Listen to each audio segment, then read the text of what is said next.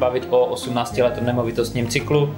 Je to po dlouhé době stream a už vidím, že zvuk jde, protože to slyším zpět tady. Výborně. Takže 18-letý nemovitostní cyklus, kde se nemovitosti v tuto chvíli nacházejí a jestli půjdou nahoru na ceně, nebo budou stagnovat, nebo naopak nás čeká v následujících několika měsících, možná roce, strmý pád dolů. Uvidíme.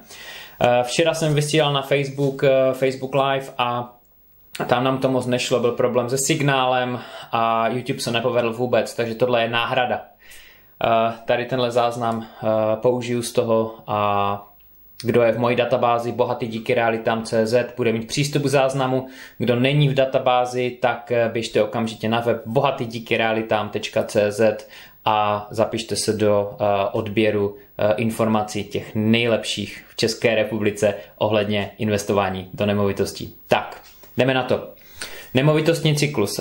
Kde teďka jsme a co to vlastně znamená? Než se tam dostaneme, tak chci jenom s váma sdílet jednu věc a to je, že jak se hlí ceny nemovitostí v České republice, respektive bytů obecně, teď nemyslím pozemků, rodinných domů, komerčních nemovitostí a nemyslím třeba jenom Prahu nebo jiné město. Teď myslím ceny bytů v České republice co do metru čtvereční, celoplošně. Kolik myslíte, že byla cena bytů celoplošně před 12 nebo 11 měsíci na konci roku 2020? 50 tisíc, něco málo přes 50 tisíc korun za metr čtvereční. Kolik myslíte, že je dneska?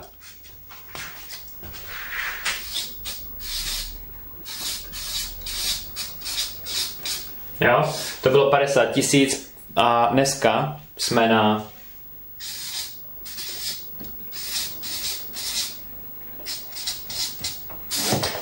63 tisících, to je nárůst bezmála o 26% za jeden rok. 26% cena bytu v České republice. A co se týká ještě ceny bytu a jiných nemovitostí, jakou to má spolu nějakou souvislost, tak když se podíváme na různé grafy, tak vidíme, že to jde všecko ruku v ruce, jde to stejně, jo, plus minus. Takže my se díváme na ceny bytu, protože tam jsou nejlepší statistiky, byty jsou přece jenom nějak dané rozměrově a materiálově, samozřejmě mezi novou stavbou a 50 let starým panelákem je velký rozdíl, ale víte, co myslím, není to tak velký rozdíl jako mezi 100 let starou chatou někde nebo domem na vesnici, anebo novostavbou někde u města, která je x-násobně dražší. Jo? Takže tohle je ten zásadní důvod, proč se díváme na ceny bytu a ty ceny jsou víc standardizované. Když se podíváme ale na krizi předešlou, to znamená rok 2008-2009, kdyby nás měla něco ponaučit a říct nám něco o následující krizi, co by to bylo? Jo, co by nás ta předešlá krize měla naučit a říct něco o té nové krizi, která následuje. Když se podíváme na poslední 3 roky, předtím, než ta krize vznikla,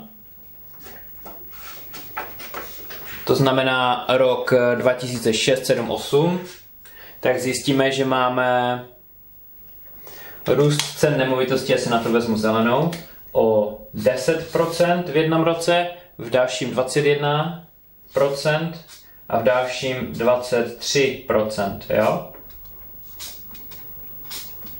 To byl růst cen nemovitostí rok 2006 až 2008, včetně roku 2008. Jo?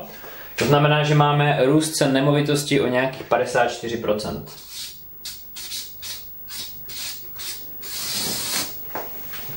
Tři roky předtím, než krize se spustila v roce 2009. Potom trvala několik roků, tuším 3 nebo 4 roky a o kolik ceny nemovitosti poklesly, to je zajímavý ukazatel taky. Ať se nebavíme jenom o tom růstu, ale i o tom, že ty ceny nemovitosti samozřejmě klesají. Takže máme tady pokles. 3%, 4 a nakonec rok 2011 5%. Co z toho vyplývá, že nám za 3 roky klesly nemovitosti o 12%. Jo? Takže my na jednu stranu za 3 roky máme nárůst 54 a na druhou stranu pokles o 12. Samozřejmě jde o celoplošný pokles, takže v některých lokalitách to mohlo klesnout o 30 a v některých téměř o 0, třeba jako velké města, Brno a Praha. Tam se ten růst akorát na několik let spíše zastavil. Když se podíváme na Prahu, tak zjistíme taky, že sice něco poklesly ty ceny, ale nepoklesly zdaleka tolik. Oni poklesli přibližně o 8%, 5%, 8% za 3 roky. Takže to není žádný markantní pokles. A když se vzpomenete na to, jestli jste bydleli v nájmu nebo někdo bydlel v nájmu, tak zjistíte, že ty nájmy téměř neklesaly. V některých lokalitách mohly, samozřejmě, podle toho, jaká byla nabídka, poptávka, ale většinou ty nájmy se držely, ne-li rostly lehce na ceně. Jo? Třeba aspoň rychlostí inflace, znamená okolo 2-3% za rok. Takže z toho vyplývá, že ceny nemovitosti jsou velmi volatilní. Nájmy jsou pevné. To je právě důvod toho, proč nemovitosti jsou taky výborná investice, protože tam se dá ledaco předpovědět, spočítat dopředu a něco očekávat. Proto spoléhat se pouze na růst ceny nemovitosti je takový trošku gamble a je to takový ten aspekt toho realitního investora, který tam prostě je, fajn, proč ne, ale to, co se dá nejlépe vypočíst, tak to jsou nájmy, protože ty jsou většinou stabilní hodně, a financování. Nemovitosti jsou hodně o financování, o financích, o prostě hře s penězi. Tak, co nás předešlá krize může naučit o té nové, která brzy přijde? Jaké myslíte, že máme růst cen nemovitostí podle Českého statistického úřadu v roce 2020?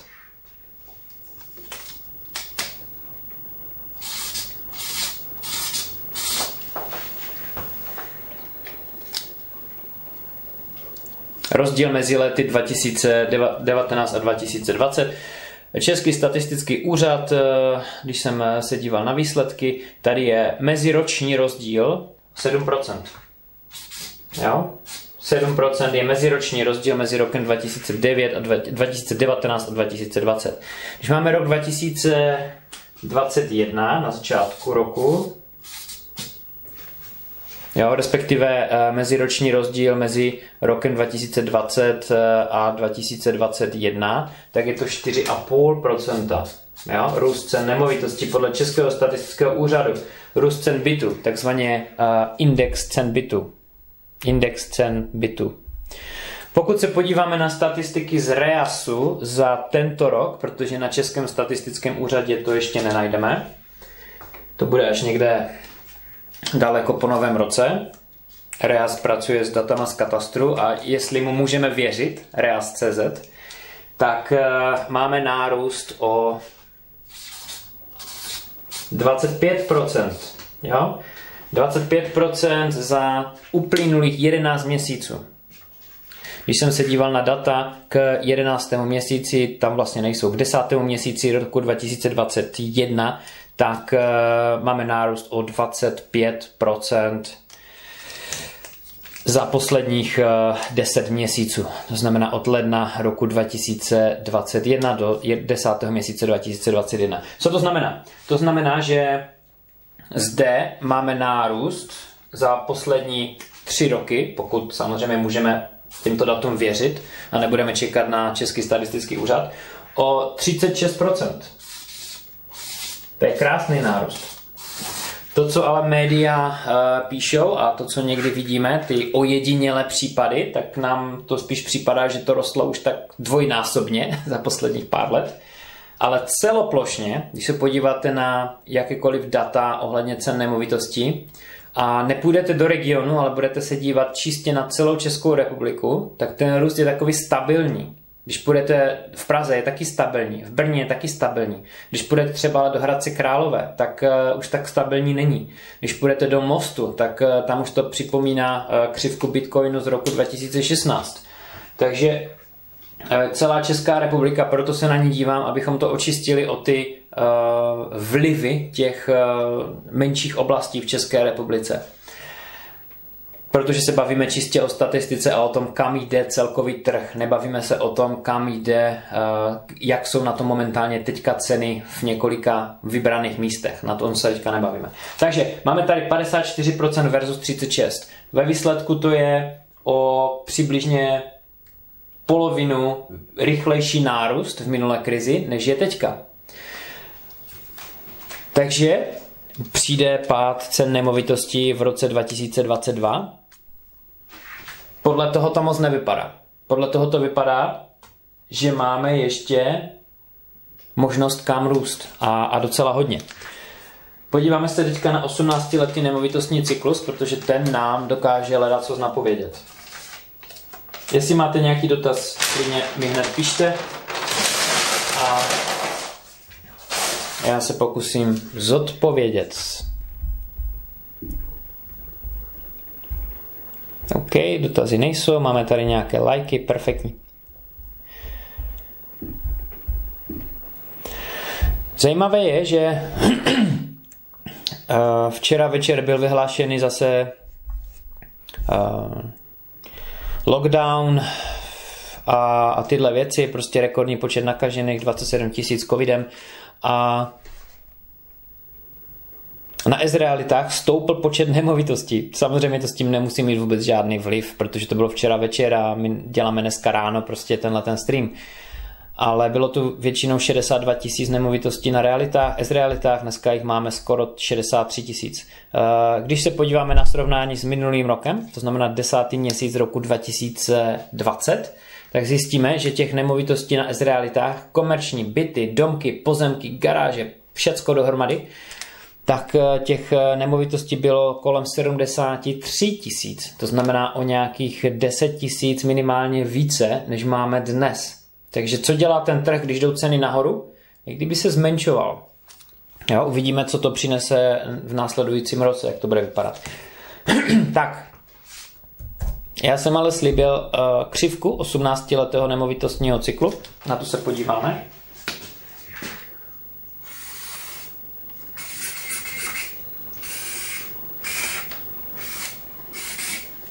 Tak, snad to připomíná nějakou křivku.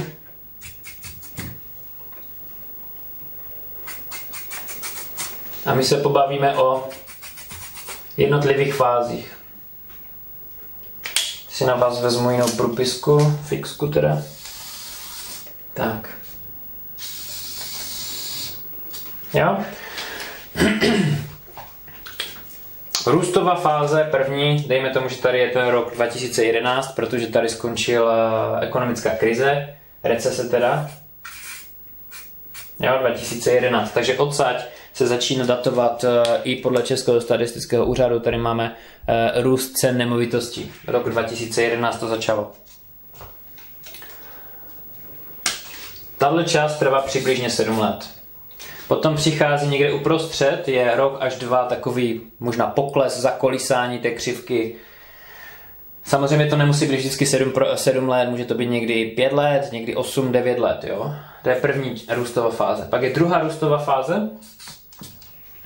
Opět 7 let, takže máme 14 let růstové fáze, od roku 2011 to je kolik let? 12, 13, 14, 15, 16, 17, 18, 19, 20, 21, 22, 23, 24, 25. Jo? Do roku 2025, kdyby ten cyklus trval zase 18 let, kdybychom předpokládali.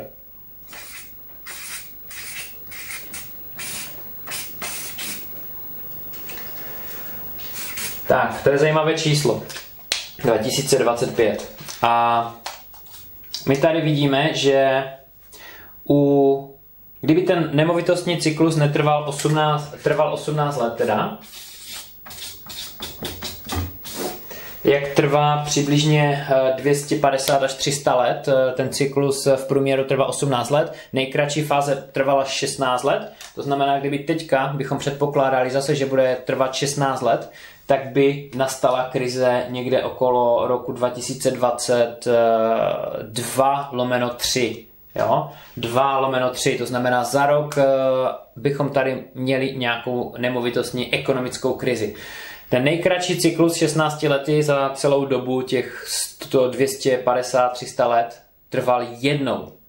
Teď přeskočme první, druhou světovou válku, ale protože tam ten cyklus dostal hodně na prdel, ono se moc neobchodovalo s nemovitostma, že? Ale zase se vrátil zpátky ten cyklus. Ne v České republice, ani ve východním bloku, v Rusku a podobně, protože tady vládl úplně jiný systém a do toho teďka nebudeme zabíhat. Prostě 16 let byla nejkratší doba a bylo to jednou. Takže kdyby se to opakovalo, tak máme tu krizi tady za rok. Nejdelší byl za 21 let, to znamená, že by to byla ta krize někde až kolem roku 2028. Jo? 7 let růstová fáze, dalších 7 let druhá růstová fáze, 4 roky trvá nějaký pokles. Jo? Zajímavé jsou tyto, proč se to rozděluje na dvě fáze, o tom teďka nebudeme zabíhat do detailu, protože to je na další povídání a to spíše o tom mluvím potom v členské sekci klubu Bohatý díky realitám, tréninkovému kurzu a tak dále. Takže na to teďka nemáme prostor. 7 let jedna růstová, 7 let druhá, potom pokles dolů. Tohle je zajímavé, protože tohle, ten největší růst, bývá 2 roky před krizí. Jo, 2 roky před krizí. Když jsme se podívali na předešlou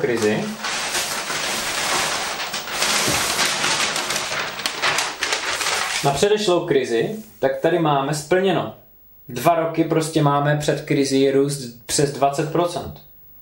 Ten třetí rok před krizí, ano, 10% je taky hodně, ale tady máme brutální. Jo? Takže jestli tyto data z REASu můžeme srovnat s daty z Českého statistického úřadu, tak by tohle mohl být ten rok 2021 už první rok, jo, kdy jsme měli brutální růst.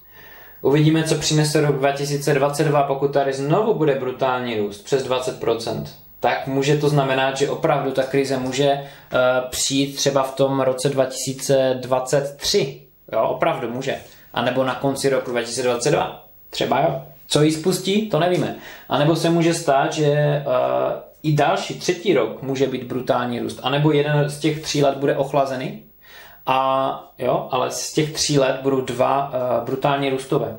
Pak může přijít ta krize. To uvidíme. Každopádně Češi mají na spořicích účtech strašně moc peněz a to je jeden z důvodů, proč ceny nemovitostí pořád brutálně rostou nahoru. Moc peněz, moc úspor, moc hotovosti. Proč o tom mluvím? Proč je ta hotovost tak důležitá? A ne jenom ty hypotéky. Všichni víme, že dneska už hypotéky se blíží hranici 4%, co se úroku týká, a to je velký rozdíl mezi tím, jestli máte 1,6 anebo 4%. A já vám hned řeknu proč. Opět si na vás vezmu fixku a flipchart, protože tohle vás bude zajímat.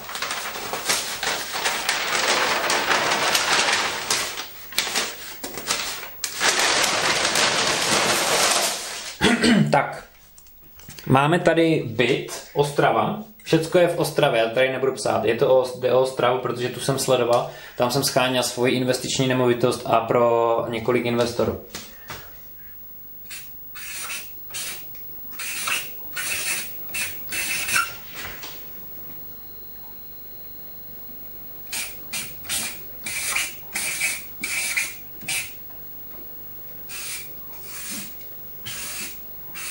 Tak, máme tady rok, mezi tím je rozdíl přibližně 2 let, jo?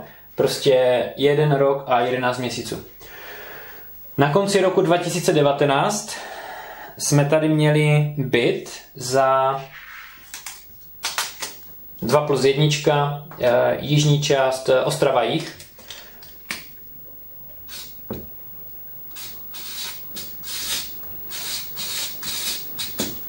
Milion 150 000 korun. Jo? Podobný byt, mám to psat stejnou barvou nebo jinou, já to budu psát asi jinou. Já to budu psát, víte co, já to budu psát červenou. Stejný byt dneska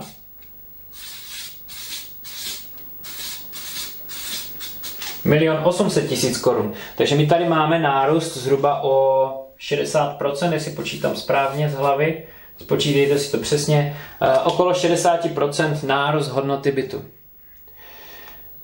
Jak moc to zamává s lidmi, kteří si to vezmou na hypotéku dnes versus kdyby si to vzali v roce 2019 na hypotéku ten byt. Tohle je právě teďka začíná být zajímavé. Na hypotéku by tady byla splátka okolo 4 000 korun. Jo? Okolo 4 000 korun. A klíčové je teďka vidět to, kolik by ta splátka byla dneska.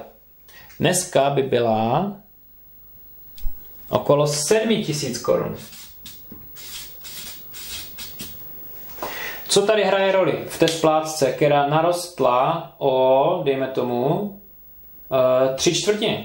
Ona narostla, ta splátka, o 3/4, to znamená nějakých 75%.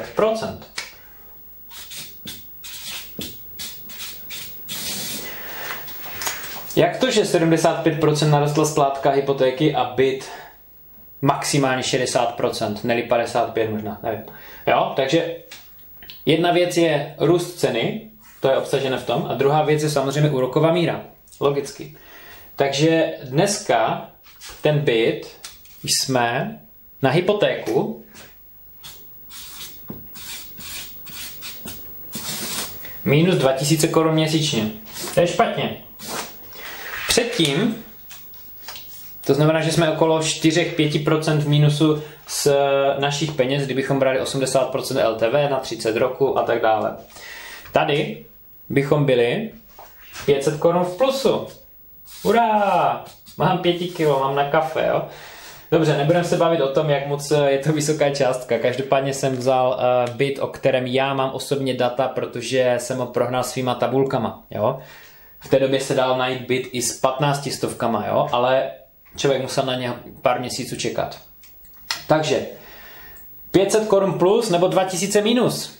Takový je rozdíl mezi tím, když berete na hypotéku. To je blbě. Teď se podíváme na to, jak by to vypadalo, kdybychom to brali cash. A teďka přichází právě ten důvod, proč mluvím o hypotéce versus hotovosti. A lidi mají hotovost na těch účtech. Takže co s ní udělají, když jim nic nikde nevydělává? Jo? Vezmou tady tento byt, tady kdyby ho koupili, tak jim to vydělá okolo 4500 korun měsíčně. Hurá! To už je docela dost peněz.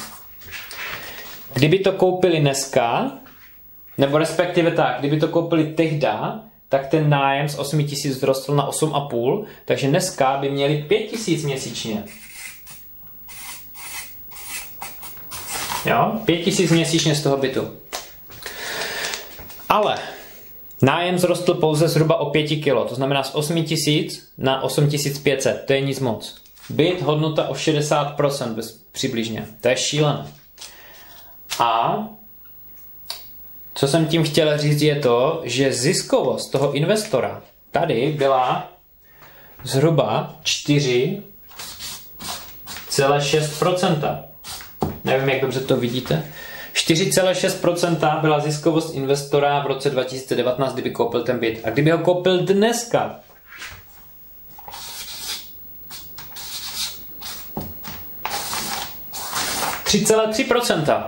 jo?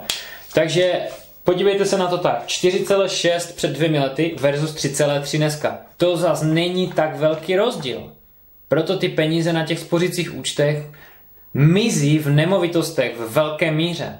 Samozřejmě nejsou všichni investoři, co mají peníze na spořícím účtu, nechtějí všichni byty, co mají peníze lidi na spořícím účtu a tak dále a tak dále. Ale ta rezerva, tam je obrovská, to je strašné biliony peněz na spořícím účtu.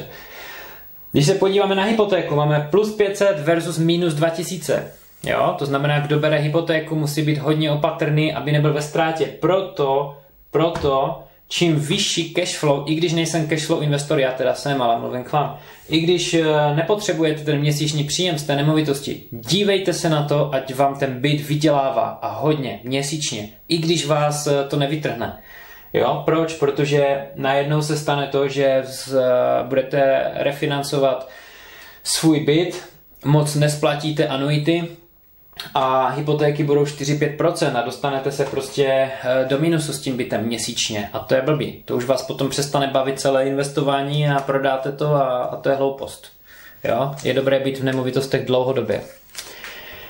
Takže to je tak na zamyšlení, co se týká právě toho, jestli ty nemovitosti mají kam růst nebo nemají. A vypadá to, že ty nemovitosti mají kam růst, protože je hodně peněz na spořicích účtech.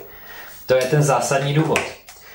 A druhý důvod je, že ty cykly nemovitostní, oni se neopakují jen tak ze srandy, oni se opakují, protože všichni jsme lidi, máme nějakou hlavu a ta se za posledních pár stovek let vůbec nezměnila. Změnila se kultura, ale hlava se nezměnila. Psychologie člověka se nezměnila. Jsme furt stejní. Takže co z toho vyplývá je, že my, naše chování se odvíjí v nějakých cyklech a to se pak projevuje tady v těchto cyklech. Jo? Kam nám až sahá paměť? Sahá nám paměť do roku 2008-2009. Možná řadě z vás, protože jste mladší ročníky, nesahá, protože jste byli malí v té době. A nepamatujete si to. A když vás, takových lidí, bude více, co si to nebudete pamatovat, tak uděláte ty hlouposti, které já už dělat nebudu, protože já si to pamatuju, já jsem dělal v bance v té době. Ani mý vrstevníci si to kolikrát nepamatují, tu krizi, jo? Protože bylo jim třeba, kolik jim bylo v té době, já nevím, 27 let a měli hlavu úplně někde jinde, jo? I když byli zaměstnáni, tak ale měli úplně jiné starosti. Když byli po vysoké škole, měli druhý, třetí rok zaměstnání a vůbec se jich to netýkalo. Neměli manažerské pozice, hodně z nich nepodnikalo. Takže vždycky nějakou jinou práci podobně placenou našli i v té největší krizi roku 2008-2010. Jo? Když to dneska, pokud je vám 40 a více, máte lepší pozici, podnikáte delší dobu, tak ta krize se vás dotkne více. A tím pádem si to budete pamatovat. Proto až starší ročníky, které dávají na to bacha, co se stalo předešlou krizi, to mají zapsané v hlavě. Mladší ročníky ne. A když těchto mladších ročníků bude více, tak se chyby budou znovu a znovu opakovat. A ta doba, jak je vidět z historie, je zhruba nějakých 16 až 18 let, co se to lidem vymaže z paměti. Takže takhle ohledně nějakých krizí. A já tady mám ještě jednu zajímavou otázku. A ta otázka se týkala toho, Adame, kde investovat takhle? Já jsem rozeslal minulý týden, tento týden krásný e-mail ohledně cen nemovitostí, ohledně krize a tak dále, koho se to týká, koho ne. A ten e-mail přišel, pěkný ohlas na ten e-mail a jeden z těch ohlasů byl právě tento dotaz. Adame, kde investovat? V e-mailu mluvíš o tom, kdo má milion na účtu, tak je ztrátný, kdo ale má pouze pár stovek tisíc a nedosáhne na hypotéku, kde mám investovat? Výborná otázka. Moje odpověď byla, čemu rozumíte? Rozumíte ETF-kam, jiným fondům, rozumíte výběru akcím, jedné po druhé, nemusíte kupovat ETF-ka, nebo rozumíte podnikání, nemovitostem, tady tímhle bych začal. Druhá věc. Pokud nemám na nákup nemovitosti na hypotéku, podívám se, jestli nemůžu koupit garáž, kde se to vyplatí. Jsou oblasti, kde se to vyplatí koupit garáž. Minulý týden jsem měl konzultaci s jednou investorkou ze Slovenska, ta kupuje tam garáže a vyplatí se to. Druhá věc, když se to nevyplatí na hypotéku v nemovitostech, tak proč nekoupit něco jiné? Co jiné? Když se podívám na ETF-ka, předevčírem jsem se díval na ETF-ka za posledních 12 měsíců, tam, kde investuju, to znamená Nasdaq, 100 nejsilnějších firm technologických ve Spojených státech, růst indexu 37% za rok. 37% za rok. Samozřejmě, je to něco jiné, nejsou to nemovitosti, nedostávám z toho měsíční nájem a tak dále a tak dále. To je všechno samozřejmě pravda. Ale já si musím říct, že já jako investor musím být víc vzdělaný o celkovém světě investic a financí. Ne pouze o nemovitostech. Proto když vidím, že se mi to moc nevyplatí investovat do nemovitostí, teď v tuto chvíli na hypotéku, tak prostě se podle toho nějak zachovám. A co dělám? Moje LTV je teďka v tuto chvíli přibližně 37%. Po 40% je LTV, to znamená, že mám hodně hotovosti nahromaděné v nemovitostech. Jo, nejdu na doraz, protože mám obavy z toho, že hypotéky půjdou hodně nahoru, a což už se děje. A proto jsem tento rok splácel ten dluh na stávajících nemovitostech a o to dostávám měsíčně víc peněz, o to jsem méně vystaven vlivům toho ekonomického trhu a toho, co se děje na hypotékách. Naopak, peníze, které leží na účtu jako přebytek, tak místo toho, abych koupil další nemovitost, tak na jednu stranu splácím stávající dluhy a na druhou stranu investuju do ETFek. To znamená, že už rok a něco investuju právě do toho Nasdaqu. Tohle není žádná investiční rada ani doporučení. Udělejte si svůj vlastní průzkum, jo? Kde vy budete investovat nejlépe. Takže to jsem poradil i paní, která mi napsala tady tento dotaz. Samozřejmě důležité je vidět to, čemu se člověk věnuje, to, co umí, to, co ovládá, a to musí prostě dělat. Pokud neumím nic, tak si prostě najdu to zaměstnání a budu tam chodit a nemůžu prostě myslet na nic jiného, to je jasný, protože jinak to zavání velkým průšvihem. Výborně. Máme tady nějaký dotaz, podívám se na YouTube, nemáme tady nic, vůbec mi nepíšete. Tak, fajn, já se podívám, jestli tady ještě něco mám dalšího. Ano, inflace 5,8%, Český statistický úřad uvádí, jde to pěkně nahoru, opět exponenciála jako metry čtvereční bytu v Mostě, hodně mi to připomíná ten graf. A to znamená jedno, to znamená teďka, když už máte zainvestováno do nemovitosti, držet, dát si nohy na stůl, otevřít si šampíčko, zapnout televizi a smát se, jo? Protože vaše peníze pracují. Mám tady otázku. Možná více nemovitostí přibude. Chat se ztratil. Ano, možná více nemovitostí přibude a budou o něco levnější. Za 1 až 3 roky, až lidé zjistí, že nebudou mít na zaplacení energii. No jo, jenomže energie musím platit vždycky. Ať mi nemovitost patří nebo nepatří, to si myslím, že nemá moc vliv na tu cenu těch nemovitostí. Doporučuješ počkat s koupí? Nedoporučuju čekat. V žádném případě. Kdo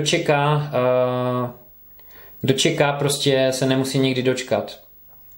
Protože ty cykly totiž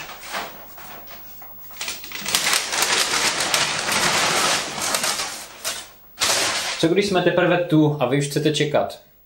To znamená, že zmeškáte ten největší růst. A co když to tady poroste o dalších 30% a pak to klesne jenom o 10%?